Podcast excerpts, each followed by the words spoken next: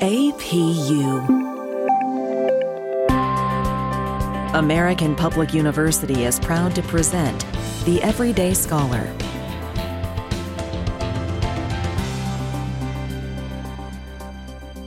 Hello, my name is Dr. Bjorn Mercer, and today we're talking to Dr. Amanda McClain, Associate Faculty in the School of Arts, Humanities, and Education. And today our conversation is about social media influencers. Welcome, Amanda. Hi, Bjorn. Thanks for having me. Yeah, I'm glad to have you back. Loved our conversation last time. So let's just jump into it. What are social media influencers? Social media influencers are people who are on a social media platform and have a following, a number of users, and who engage with them. And then often they have influence over their audience. Excellent definition. Now, for those who might not have been on the internet for the last 14 years, maybe 15 years. How do these people influence? So, social media influencers are important because they can actually influence their audience's attitudes toward a brand and they can actually influence purchase intention. And they do this through being perceived as an expert in their specific field and through parasocial relationships. A parasocial relationship is when there is a, a friendship or a relationship between an audience member and someone they don't actually know in person, but someone they know through a mediated format. And so the next question is do they really matter? So, do these influencers matter? So, you said they influence, but how are they going to influence, say, if they're making content in San Diego? How are they going to influence me here in Arizona? So, if it's somebody you have been following for a while, you have developed a parasocial relationship with that person. So you feel like they are an expert in whatever it is that they are an expert in, whether that's fitness or parenthood, or maybe they're an expert in San Diego, whatever it is they are an expert in, you trust them to know a lot about that and you will trust their recommendations. So if they start recommending a type of surfboard and they're a surfing expert, you will be more inclined to listen to them. And studies show actually that if you follow through and purchase something an, an influencer has recommended, you're more happier for it. And that does make sense because we all want to make wise choices. And so oftentimes before we buy a product, we'll ask our friends, have you used this? Have you done this? And a lot of times, you know, they have or they haven't. I mean, the world's a big place and our social network that we know is actually pretty small. And so social media influencers, I mean, it's a la carte. What kind do you want? For me, the social media influencers that I follow are mainly for food, different uh, recipes for vegetarian meals, because my wife and I are always looking for better, easier vegetarian meals. What kind of uh, influencers do you watch or, or, or do you follow, I should say? I follow some parenting influencers and I follow some beauty influencers. And I will occasionally check out recipes, but they are more so from celebrities who celebrities or influencers who don't use food as their primary source of expertise. For example, I was watching Cardi B's TikTok channel, and she is, of course, a famous rapper, and she made a recipe that she had seen on TikTok, and it was for a dip that involved all different types of vegetables and it, it looks delicious. Am I more likely to make that recipe because Cardi B recommended it? Maybe. I might be.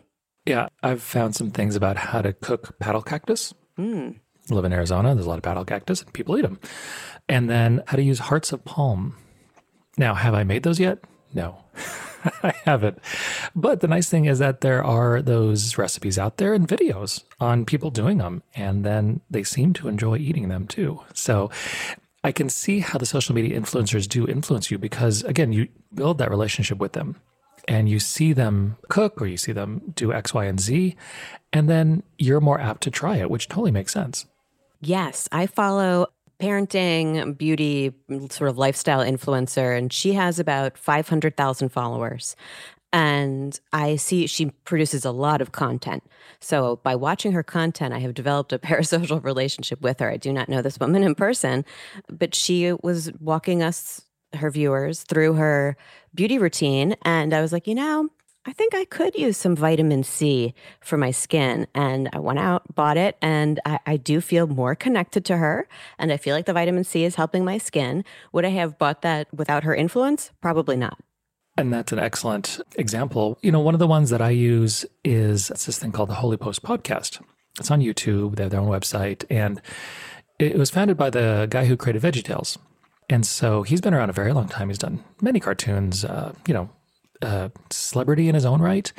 But he started this podcast. And so it's not a traditional media channel at all. It's just a podcast. And it's absolutely wonderful.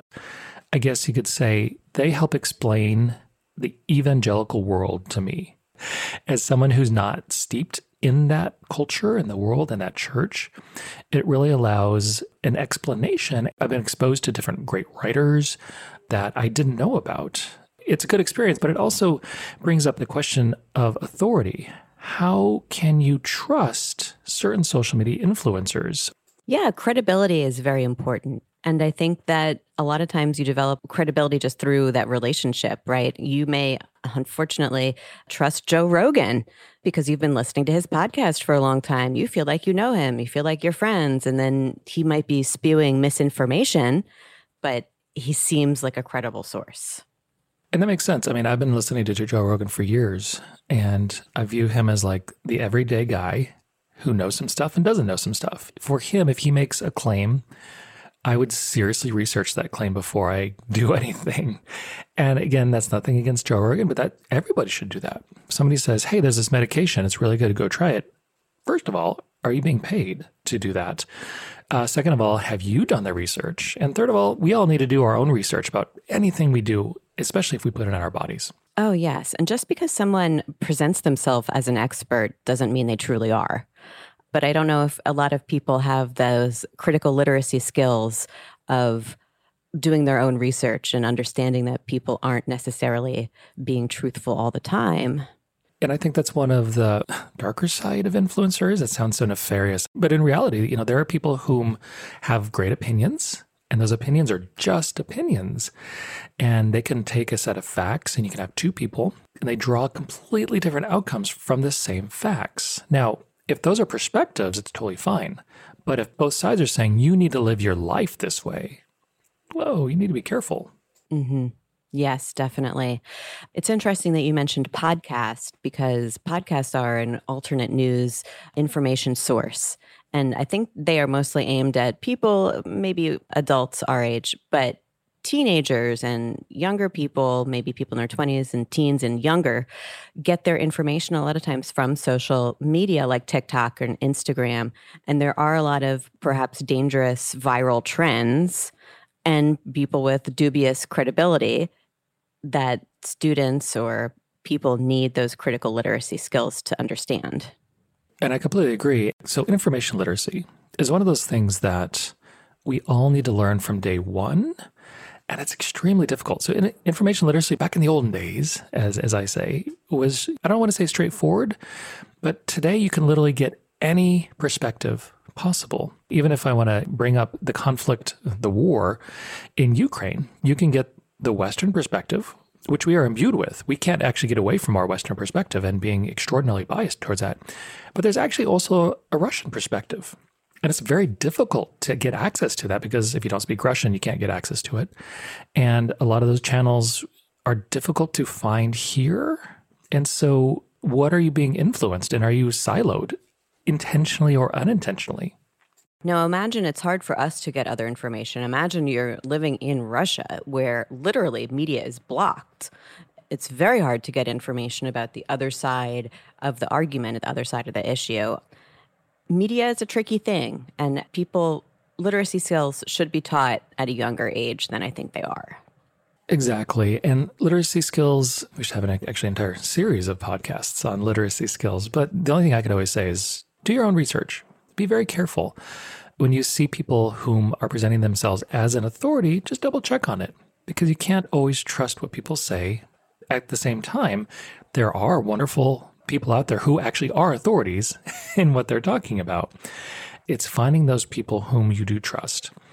So, the last question I have here is how do social media influencers make money? Yeah, and I think there's also this myth that it's easy to become a content creator. It's easy to become an influencer and then make $100,000 in a year. I've had multiple people tell me that is their plan. For once they have finished college or once they finish high school. But the reality is, it's not that easy. So, social media influencers make money by partnering with brands. There are different types of social media influencers depending on how large their audience is, from nano influencers to micro to macro to mega influencers. So, your mega influencers are somebody like Kylie Jenner or The Rock, someone who gets a million dollars per paid post. They have a very large audience, but they don't really interact with their followers. Whereas a nano influencer has less than a thousand followers, but a high level of engagement. So their followers, once a product is recommended, might be more likely to go out and actually buy that product because of that high level of engagement. So if you are a nano influencer, you have under a thousand followers, you might get a partnership with big brands like Dunkin' Donuts, Aerie, Chanel, or even other types of brands, but they might pay you small amounts based on the amount of followers you have. Or they might pay you, if they're a smaller brand, in product. So you might be paid in t shirts, which you can't eat.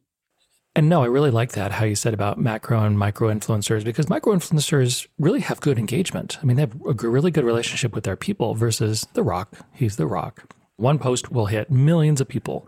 But at the same time, if you're scrolling by The Rock's Instagram page, you might see something and then just zoom on by it because it's just another paid thing for the, you know, that The Rock is hawking.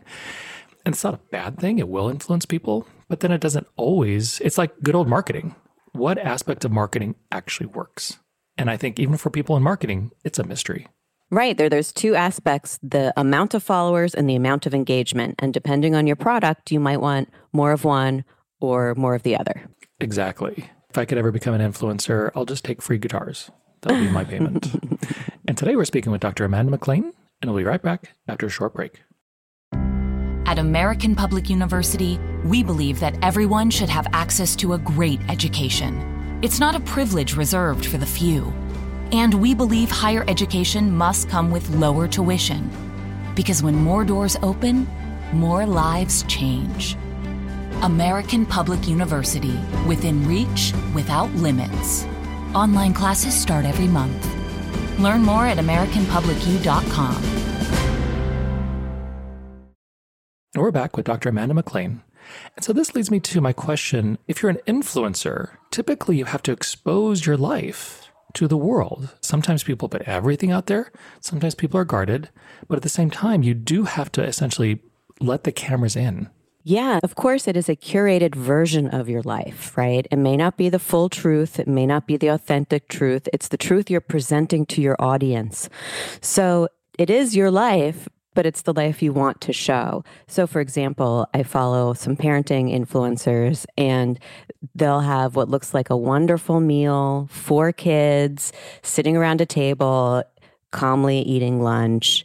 The food that the mother has prepared that's organic and very tasty and the kids eat it. But the reality might be, and then some influencers do this where they'll show the next post, here was the reality, and it's the kids not eating the food and crying and getting up during the meal and that's the authentic truth, which I think a lot of people really like to see. I think people connect to authenticity and to real emotions. Exactly. And when you study communication and you study social media and influencers and whatnot, authenticity always comes up. I would even say that authenticity comes up as a leader. If you're in management and you are a leader of people, authenticity matters because you don't want to interact with fake people. You just don't. And that authenticity, it really does help build rapport, no matter where you are. And that rapport, again, really builds that trust. Yes, authenticity does build rapport, it builds trust, and it can build a parasocial relationship.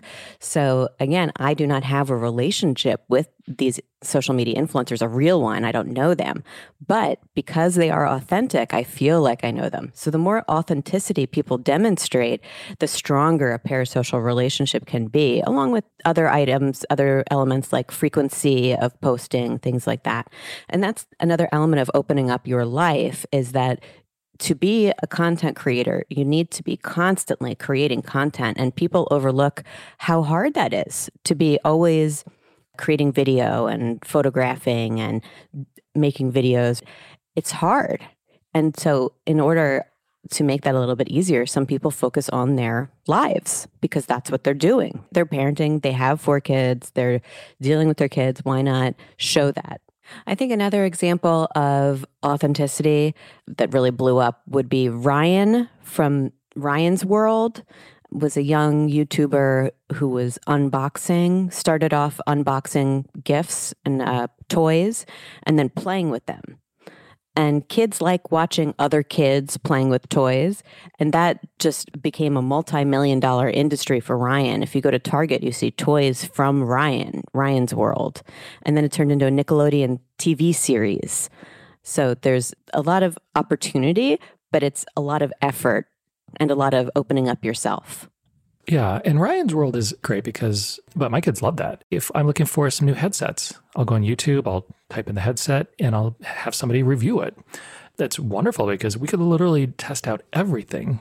And those people are doing a great service, and hopefully they're making a little money while they're doing it. Yes, and they are supposed to admit if they have received the product for free. They're supposed to say that. Do they always? Not necessarily. Is it heavily policed online, heavily regulated? Kind of, not so much. It didn't used to be at all. There's also some other negative traits. Yes, like Ryan's World is is promoting consumerism. It's promoting capitalism. You could say a lot of the beauty influencers are promoting an unrealistic image of beauty that hurts young women's and young men's body images. There are potentially a lot of negative things about influencers. However, you could say it's also democratizing access to big audiences. You have women and men who are overweight, who are very big. You have people who can popularize smaller niche trends. You have all sorts of things where you have different demographics that aren't usually on mainstream media getting popular on social media. Yeah, and that's completely true. I mean, back in the day, there were marketing firms and there was marketing, and that's the pretty much the only thing you saw. And today, depending on what you're looking for, you can find your average people describing products and describing themselves and describing their diet, you know, how they change. I mean, there's literally everything. And what you said is valid. I mean, social media can be destructive, it can be hurtful, but all you have to do is turn it off. Yes. You could say the same thing about mainstream television or magazines, but it's those images that pervade our popular culture that aren't just from social media, they're hard, hard to avoid. Well, since we were talking about information literacy before, I'll say this could be a great conversation about health literacy. Something like food. You have to go buy the food, or alcohol. You have to go buy the alcohol. You don't have to put it inside you. There's a many, many, many, many, many influencers right there on how to live healthy lives. It's difficult, honestly. And there's a lot of help out there, but it's also just finding the right people whom you connect with that truly can help you. Yeah. And again, we come back to authenticity there, right? So you're going to connect again with the people who resonate with your ideals and who you feel a connection with through their emotions and through their lives. Now, do you think that people have a unrealistic expectation of becoming an influencer. Like you said, some people are like, I'm going to become an influencer. I mean, it's really hard. And for some people that have blown up, it's complete and utter luck. Yes, definitely. There's a large amount of luck involved, and there's also finding the right audience, getting in front of the right people. If TikTok puts you on their discover page, if Instagram puts you on the discover page, that could certainly influence it. If you are somebody who already has a modicum of fame, you can build on that. But if you're starting from scratch, if you have no followers, it's hard. It's very hard. That's why so many celebrities write children's books because they're already well known. And so they write a children's book, they partner with an artist, and essentially you're going to get X number of sales just because it's this person writing the book. Versus if you're an unknown children's writer, it's really tough to do anything. Yes, I follow a woman named Oh Joy. Her name is Joy Cho, and her name of her, she started with a blog. It was called Oh Joy. And then at one point, she was the most followed person on Pinterest. But she has opened up her life. She has two little girls. We learn all about her family, her husband, her Asian heritage, her parents, as well as her style and her fashion, things like that. And she has written a bunch of children's books. And if you already have a parasocial relationship with her, with you already feel like you know her through her social media, you are more likely to buy those books. Exactly. Absolutely wonderful conversation today, Amanda. For my last thing, how would you want to be an influencer? Well, I don't think I have enough knowledge in fashion or fitness or health, really. I think it would have to be parenting, and I'm certainly not an expert in parenting. So I, I don't know. I think I would still have to figure it out. I think you should do a podcast that's media critique, fun media critique. And it's not making fun of people because that's one of the tough things about social media and the internets is that to be kind of mean or mean spirited can actually get you a lot of attention. And we see that in our social discourse where a lot of conversations are not done by reasonable people. They're done to get clicks and to get noticed and to have interesting media critique like the Kardashians, to critique them, but also just to, to acknowledge the great stuff they've done. But they also acknowledge eh, they're just people. Yeah, there are podcast or social media channels devoted to critiquing the Kardashians. And they're great. I would love to do that. I just need to find the time. Excellent. And so, thank you, Amanda, for a great conversation today. Thank you so much. And today we're speaking with Dr. Amanda McClain about social media influencers. And of course, my name is Dr. Bjorn Mercer, and thank you for listening. For more information about our university, visit us at studyatapu.com. APU American Public University.